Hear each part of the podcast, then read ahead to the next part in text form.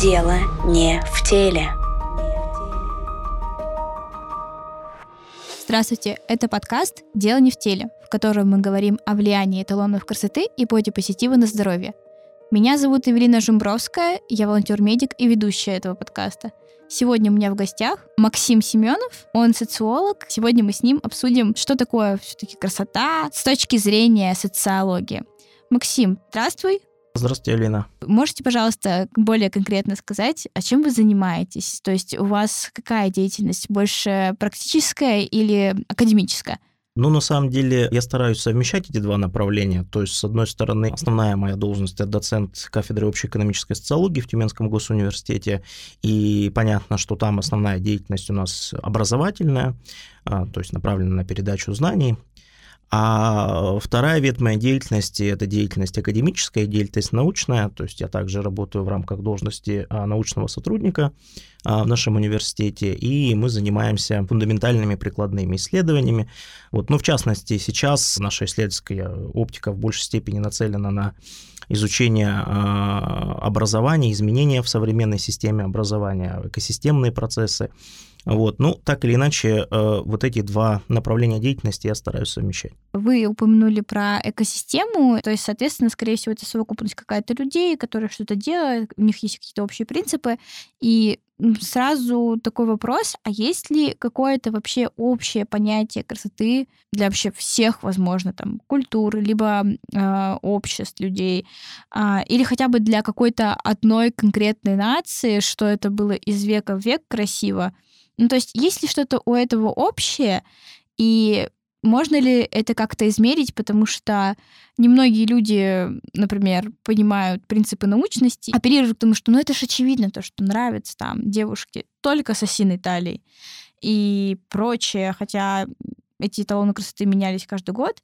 И есть ли что-то более конкретное, что можно прям измерить и понять, то, что вот это всегда было красиво, даже несмотря на то, что мода диктовала, допустим, немножко другое. Знаете, я, когда слушал вас вопрос, все-таки долго ждал конкретизации, да, каким образом мы сегодня с вами будем красоту понимать.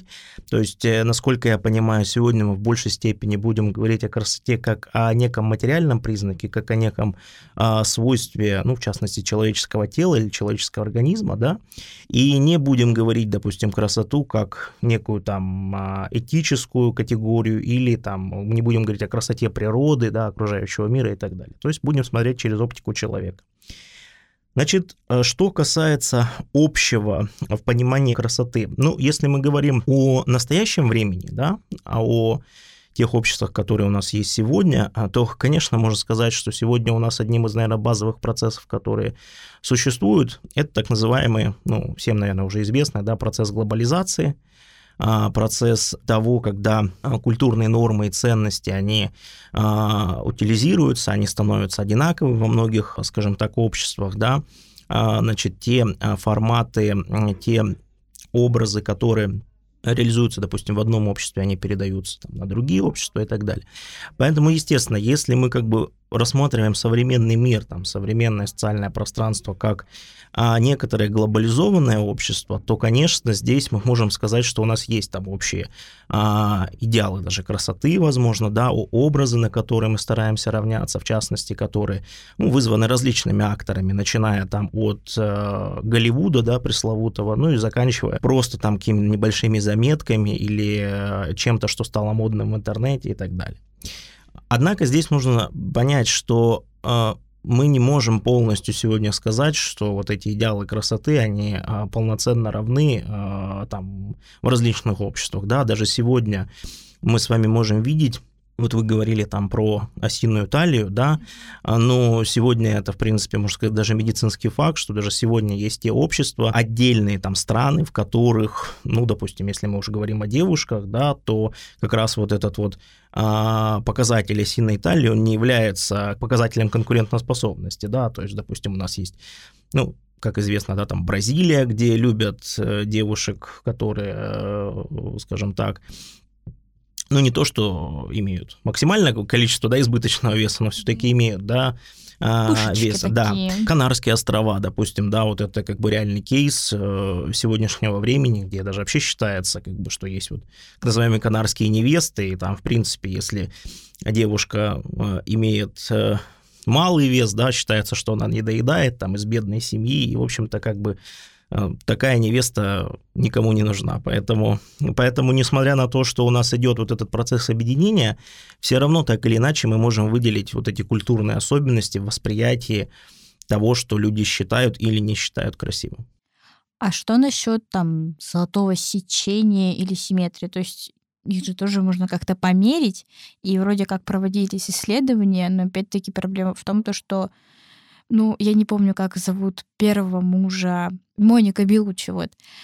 У нее первый муж, ну, я бы не сказала бы, что он очень симметричный, и вообще Ну, золотое это, сечение... э, у кого там совместная дочь, да, это Винсель, Да, Винсент Гассель. да, да, да. Вот, он не очень такой прям симметричный, он не очень вписывается в золотое сечение, но про него там что-то писали, что он такой яркий, это пятый, десятый. Действительно ли можно как-то вот это прям померить, золотое сечение? Я еще, кстати, слышала такую информацию от своего преподавателя в летней школе, он невролог, то, что абсолютно симметричные люди, они пугают, наоборот. Вообще тут еще надо э, вот о чем э, сказать. Дело все в том, что красота в определенной степени может пониматься исходя из двух векторов. Вот если мы исторически смотрим на этот феномен, да, феномен красоты, а, то э, с одной стороны, а, ну такие, скажем так, древнее понимание кра- красоты как нечто данное, да, нечто объективное, ну вот как раз вот этот форматы золотого сечения, форматы пропорций там а, талии к бедрам и так далее, да, ну или наоборот. Это все вот оттуда, что есть какие-то явные природные, объективные показатели того, когда мы можем сказать, красивый там человек или некрасивый, да. А, Кстати говоря, из этих же идей, да, из того, каким образом человека можно судить по внешности, ведь тут не просто вопрос простой красоты, да, мы знаем, исторически были исследования, к примеру, пытались по чертам лица смотреть, предрасположен, к примеру, человек к криминальной деятельности или не предрасположен. Физиогномика вот это, Да, да? да, да. Также там были люди, которые считали, ну, это знают люди, которые там развитием мозга, к примеру, занимаются, что там по строению черепа, э, то есть э, есть у не человека способности или нет, ну и так далее. То есть это все как бы вот, вот на этой черте, с одной стороны, да. Все-таки в современное время в основном, ну, как бы красота понимается как некий продукт, как некий формат э, вот конструктивизма, да, когда это не просто биологические, да, аспекты красоты, да, но это еще что-то, что навязано вот как раз-таки вот современной культурой, да, теми процессами, которые у нас а, сейчас происходят. И вы а, здесь хорошую вещь затронули, а, говоря вот о известной актрисе, да, о ее муже а, значит, о том, что как, как они воспринимаются, как бы красивые, некрасивые. Почему вот как бы вроде бы такая красивая женщина, да, и, значит, ну, по вашему мнению, не с таким уж и красивым мужчиной. Но дело все в том, что, допустим, социологические опросы, они явно показывают половые различия а, в том, каким образом люди оцениваются. Потому что очень часто, когда спрашивают, допустим, ну, какими качествами должна обладать женщина, вот Всероссийский центр изучения общественного мнения в 2021 году проводил а, опрос а, по тем а, качествам, которые люди ценят в женщинах. И вот, э, значит, первое качество в общем по выборке, то есть и мужчины, и женщины, да, отвечали, что это доброта, отзывчивость, там, умение сочувствовать.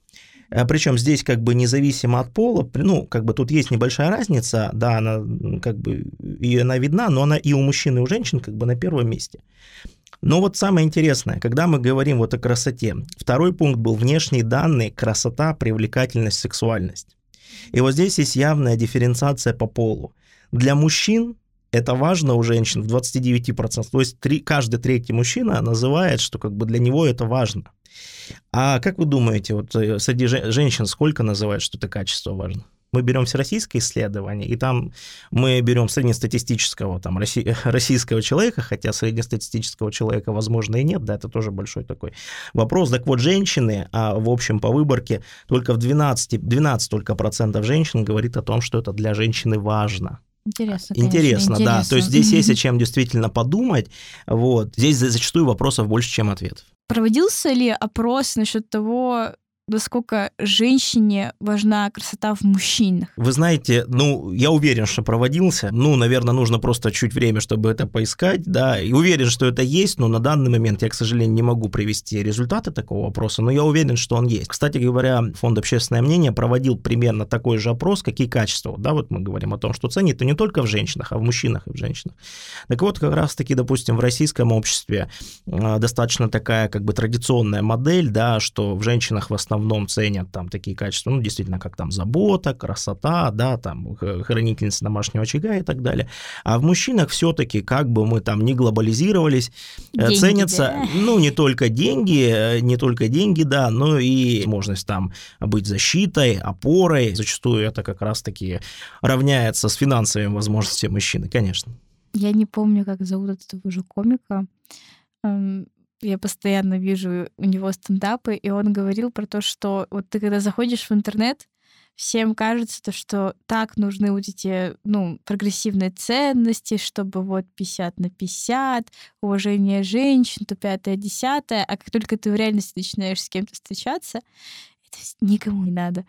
И у нас на самом деле, да, очень костное в этом плане общество. И я очень люблю, точнее, ссылаться на фразу кардиолога. Мы с ней записывали подкаст тоже, и она говорила то, что огромное количество мужчин к ней приходит в возрасте там 30-35 лет, у них проблемы со здоровьем, потому что они как раз эту функцию и выполняют.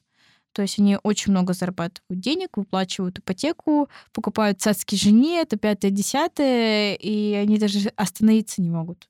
А, я правильно поняла, исходя из того, как вы до этого отвечали, то что есть э, какие-то прям объективные ну, примеры красоты, которые человек э, получает от, э, допустим, своих родителей или там, в принципе, от культуры. То есть есть же такое понятие, то, что там Нефертити всем кажется красивой. Да, но здесь, смотрите, здесь, э, здесь мы опять же связываем вот эти объективные, как вы говорите, параметры красоты с определенными а, природными свойствами, да, а то есть это, допустим, ну, то есть, значит, красивое, это там, ну, значит, там здоровое молодое тело, да, допустим, ну, как бы предполагается, что должно быть красиво. Но с точки зрения культуры мы с вами иногда видим, да, вот там современные тренды, да, мы, допустим, э, видели там, ну, в недавнем прошлом, что, допустим, ну, и даже сейчас, да, мы с вами это видим, что, допустим, э, там, а, анорексичные девушки, да, считались модными, и другие там девушки, которые на них смотрели, как бы хотели быть такими же. Или девушки-спортсменки, да, а, тоже считались как бы, ну, такими эталонами, хотя мы с вами с точки, ну, вы особенно, да, вы, скажем так, медик, а, вы прекрасно понимаете, да, что серьезная там физическая активность, малый процент жира, да, он может приводить, ну, скажем там, в частности, к репродуктивным различным сбоям в женском организме, да, то есть как ну, бы... И в принципе, спорт — это хронический постоянный стресс, а, это постоянная вторая стадия стресса, и как бы, по-моему, если ничего не путаю, у них, э, если это профессиональные спортсмены, то постоянные какие-то заболевания на регулярной основе есть такое, потому что там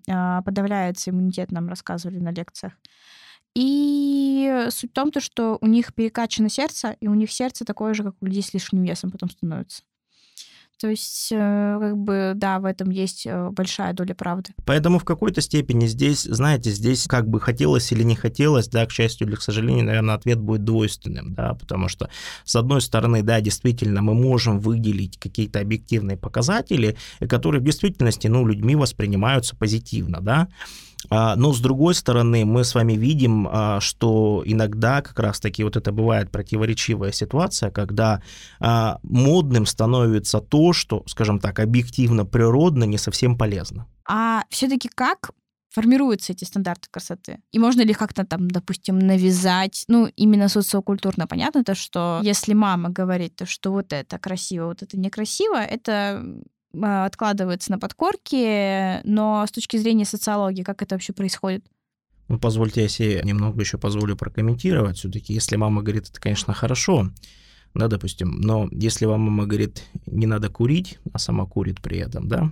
Классика. Да, классика. Это вопросы подражания, да, и вообще люди, которые абсолютно только природно объясняют, ну, скажем так, жизнь человека, говорят о том, что человек, как любая обезьяна, да, любит подражать. Не надо воспитывать детей, надо воспитывать себя, они уже будут на вас смотреть и, собственно говоря, вам подражать, копировать ваш стиль жизни. Что касается навязывания и формирования стандарта, скажу сразу, на мой взгляд, это возможно, особенно, да, там вот, э, скажем так, в последнее столетие, да, а, это не просто возможно, это еще и зачастую финансово выгодно, да, когда у нас есть те, кто имеет, э, ну, скажем так, бизнес э, на индустрии красоты, да, а, причем здесь же мы не только как бы видим с вами, допустим, там а, медицинские услуги, там косметологические и так далее, но здесь и одежда, да, и э, там предметы, может быть, даже роскоши, да, то есть, ну и так далее, и так далее.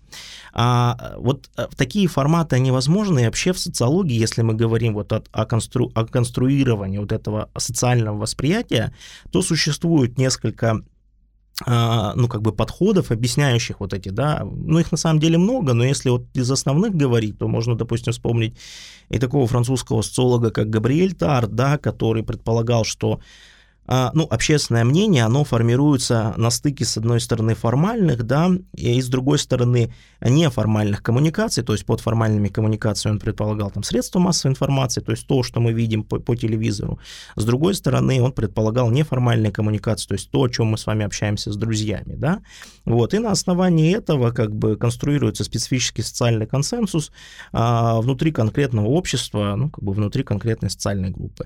Существуют там еще другие, да, более там современные там исследования, допустим, там середины 20-х, 20-го там столетия, начала, то есть э, тот же там американский социолог Пол Лазерсфельд, а он вообще, когда рассматривал вот этот процесс формирования общественного мнения, ну, мы же тут не говорим о чем, да, формируется общественное мнение, а о тех же стандартах красоты, мы можем это вполне эту модель применять, вот, то он э, вот выделял, допустим, критическую роль, э, выделял вот в этом процессе именно так называаемым лидером общественного мнения инфлюенсером, да? Ну, мы с вами сегодня... Модное да, слово, да, модное. да, да, конечно. Конечно, мы такие слова знаем. А, вот, и он выделял, значит, так вот отдельное место отводил вот этим лидерам общественного мнения и говорил о том, что именно они выступают определенного рода посредниками между как раз-таки вот этими формальными средствами массовой информации и вашими неформальными коммуникациями, ну, то есть населением в общем, да, а, накапливают, анализируют информацию, получают из СМИ, а после формируют определенные мнения и распространяют их в рамках своего социального слоя. Поэтому мы сегодня тоже с вами видим, насколько вот эти так называемые инфлюенсеры, они включены в процесс ну, продвижение какой-то идеи, да, Мгм. а, но они, собственно говоря, на этом деньги зарабатывают, это как бы тут Ну понятно, да, за деньги, да, за деньги, да. вот, то есть и здесь не важно, какие они идеи формируют, да, э, там это идеи там э, покупки нового телефона, идеи там покупки какого-либо какого-либо автомобиля, ну и так далее. То есть идей может быть разное количество, здесь не обязательно красота, там, ну как бы э, механизмы здесь остаются по большому счету идентичны. Заканчивая совсем там современными там, а, значит, идеями, вот это так называемое окно Овертона, да, когда форму- формируется общественное мнение по такой как бы а, по такому континууму от совсем там нельзя, да, до, до совсем хорошо и совсем можно. Ну, как бы, когда постепенно вот это общественное мнение формируется. Поэтому, да, я более чем уверен, что вот эти стандарты красоты, они могут а, в культуре формироваться, и существуют определенные механизмы, которые это делают.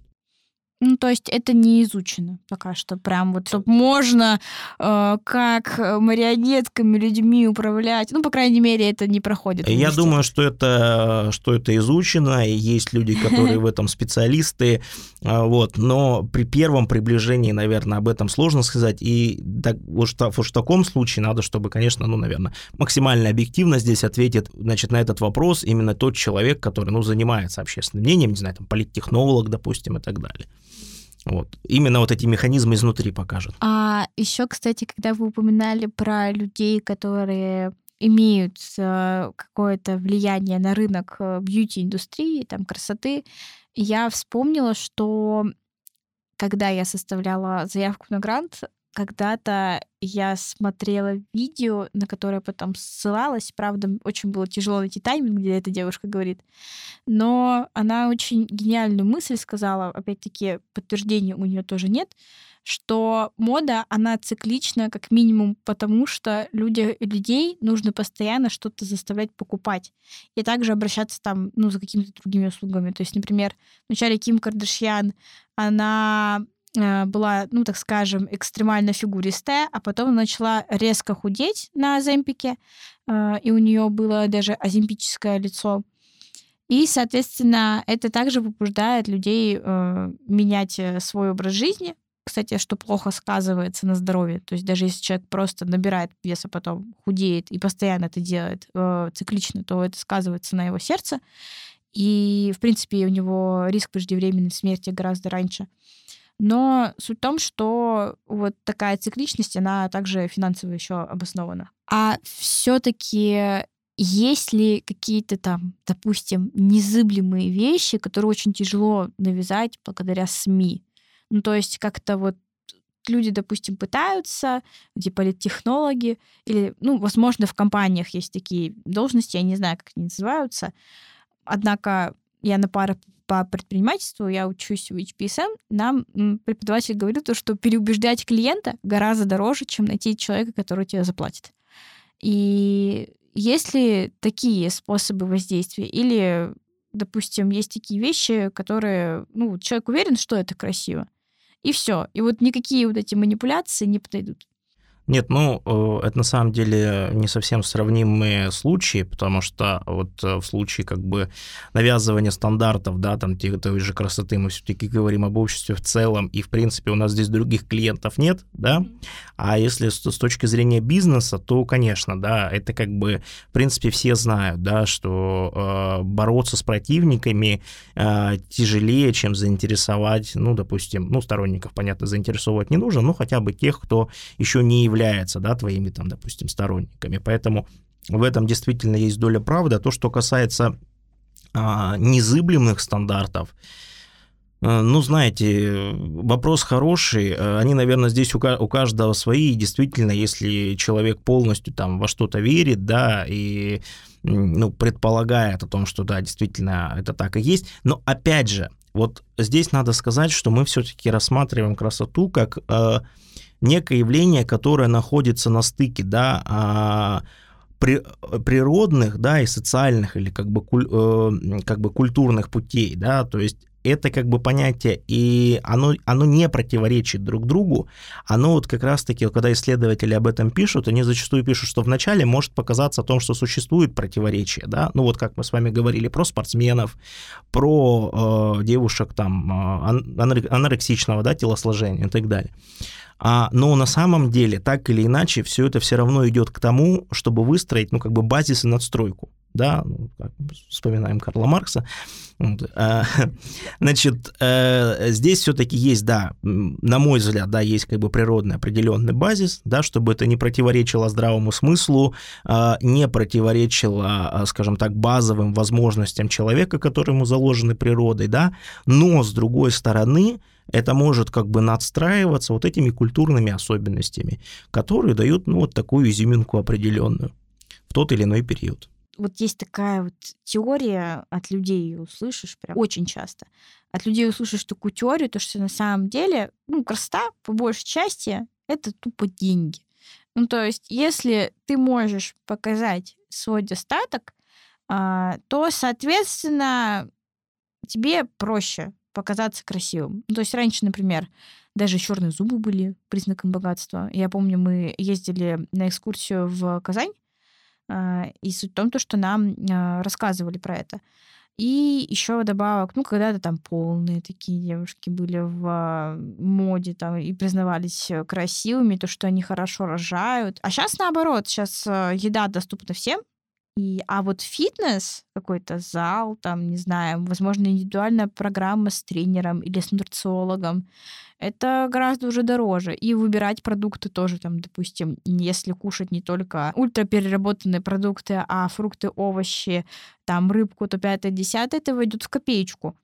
И, соответственно, уже стройность как признак э, достатка. есть ли такое? Или иногда бывает э, наперекор? То есть если вот прям такая вот четкая корреляция, которую подтверждают там социологически, или не все, так скажем, куплено? Ну, тут, э, знаете, наверное, больше э, даже приходит на ум не столько наверное, академических каких-то выводов, да, сколько выводов, ну, вполне таких жизненных, да, как это, красота там требует жертв, да, или, или денег и так далее. Поэтому понятно, то, что касается, ну, вот современных аспектов моды, естественно, это в большинстве случаев связано, ну, с определенными а, финансовыми затратами, да.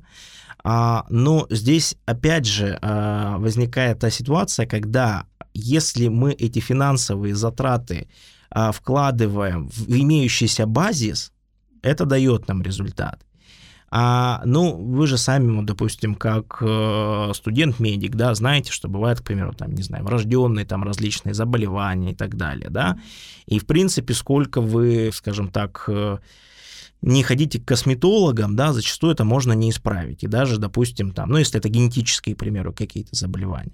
Поэтому э, здесь нужно понимать, ну, если уж мы вот как бы об этом так напрямую говорим, здесь нужно понимать, что э, это действительно хорошо работает, когда есть базис, и как надстройка, да, действительно финансовые вложения, они дают а, возможность соответствовать трендам, начиная от ботекса, да, и заканчивая там одеждой, стилем жизни и так далее. Вот, э, допустим, человек не подходит под большинство стандартов красоты, ну или там, допустим, объективных, которые выявили как-то художники, там, золотое сечение, симметрия. При этом есть такие люди, как муж Моники Белучи, который всем кажется нереальным красавчиком, и можно ли как-то других людей, ну, понятное дело, то, что мы про деньги уже говорили, но иногда я вот как девушка, которая ну, я очень много ходила на свидания, очень много. А, я даже как-то на подкасте про это рассказывала, про то, что я могла прийти на свидание, человек неделю не пишет, и я могу прям забыть то, что я была с ним на свидании, потому что, ну, прошла неделя, я ни с кем, правда, тогда не виделась, потом не ходила на свидание, ну, просто ну, не пишет и не пишет. Уже нету человека в моей жизни. Есть, э, короче, такие типажи парней, которые тебя пытаются купить. Прям купить, типа, то, что я тебе подарю подарок, я тебе подарю цветы. А, и как-то это, наоборот, выглядит очень странно для меня лично. Кто-то прям богатенький и симпатичный, кто-то, ну, я бы не сказала бы, что очень симпатичный, и это еще страннее выглядит. Можно ли как-то вот э, донести людям, что на самом деле, ну, да, не попал ты там в золотое сечение и симметрию, но я нереально красив, ну или, по крайней мере, симпатичный. Есть ли какие-то вот на эту тему исследования? По крайней мере, удовлетворительны, да? Да.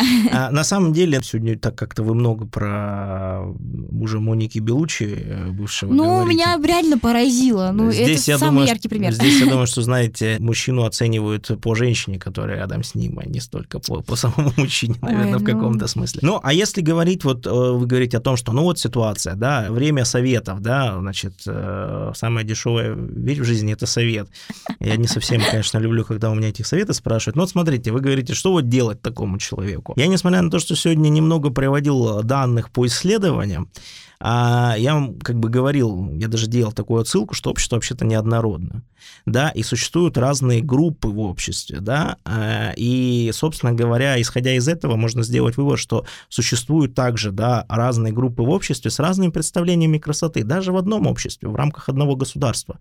Ну, то есть есть там люди, которым нравятся там высокие, там, допустим, девушки, да, или там парни. Есть, которым там нравится среднего там роста, есть, кому нравятся блондинки, есть, кому нравятся брюнетки. В общем и целом, если а, как бы делать этот совет совсем простым, то надо просто найти свое окружение с такими же целями, ценностями, а, с таким же восприятием мира, с таким же восприятием красоты, да, и быть там счастливым, наслаждаться жизнью. Короче говоря, перебирать все варианты. Ну, искать можно по-разному. А главное искать э, там, где эта рыба водится. Потому что если вы хотите в туре выловить марлина, то у вас не получится. Сколько бы вы не рыбачили. Даже, мне кажется, осетра не получится. Ну, наверное, я небольшой знаток рыбалки, но знаю, что марлины точно не водятся. И самый такой большой, объемный, экзистенциальный вопрос. А вообще зачем обществу понятие красоты? Вот для чего это люди придумали? Почему людям нужно что-то сказать, что вот это красивое, вот это, ну, симпатично, это удовлетворительно, это вообще никак. Хотя, допустим, человек э, может быть максимально там здоровый, но он вообще там даже вот неудовлетворительный. Зачем? Ну, вы знаете, здесь э, надо опять же понять, как мы вот к понятию красоты относимся, да, то есть э, в какой-то степени, э, опять же, на мой взгляд, не претендую на истину, э, мы можем относиться к этому понятию не как ну, к дихотомическому понятию, то есть красивый или некрасивый, а как к определенному континууму, да, что у нас есть разные уровни, да, там от скажем, там, совсем некрасивый, там, да, там, очень красивый, да, абсолютно красивый. А, и в какой-то степени зачастую, наверное, нам вот эта красота нужна, да, как некий вот этот полюс, э, как некая, наверное, цель, да, к которой, ну, можно, допустим, стремиться. И зачастую мы видим, исходя из там современных даже практик людей, да, которые там э, стараются поддерживать себя в форме, ходить в зал, там, неважно, сколько тебе лет, но ты хотя бы для своего возраста должен выглядеть, ну, как бы Хотя хорошо, бы на свой возраст. хорошо и красиво, да, а лучше для того, чтобы тебе там не признавали, сколько тебе лет, и говорили, что тебе 18, а все остальное стаж, да, вот, ну и так далее. То есть э, в это определенный как бы континуум, и это первое. И второе, это определенная как бы цель, определенный показатель тому, к чему можно стремиться, получать эстетическое удовольствие, да, понятно, когда мы там об этом говорим или созерцаем, да, причем здесь не только вопрос там человека, допустим, да, мы тут можем также о природной красоте говорить, говорить. Вот. Ну и еще важно здесь понять, что вот тоже во многих как бы а, во многой там литературе, где пишут вот о красоте, говорят все-таки, что в большей степени это феномен, который в определенной степени является отклонением. Да, то есть если бы как бы все бы были красивыми, ну, вот как сейчас так думают, то никто бы этого уже не замечал, и они бы, по сути, ну, все друг друга воспринимали просто как, ну, обычные, да, То есть, поэтому в определенной степени вот эта красота, вот это золотое сечение, это что-то, что отклоняется от нормы. Но отклоняется от нормы не, не в худшую сторону, да, угу. а как раз-таки вот в максимально лучшую сторону. Поэтому я говорю, красоту лучше понимать как некий континуум, да, некое как бы некоторые уровни, которые могут нам дать понять, э, собственно говоря, а, значит, э, откуда, где мы находимся и куда мы можем прийти. Ну, то есть это просто как идеал, к которому можно стремиться? Ну, в, то, в том числе, да. А вот даже с точки зрения философии, ну, то есть зачем тогда это? Ну, нам такая отстройка. Страдать потом сидеть, почему я некрасивая или красивая. Знаете, я думаю, здесь есть э, один, один интересный нюанс в вашем вопросе.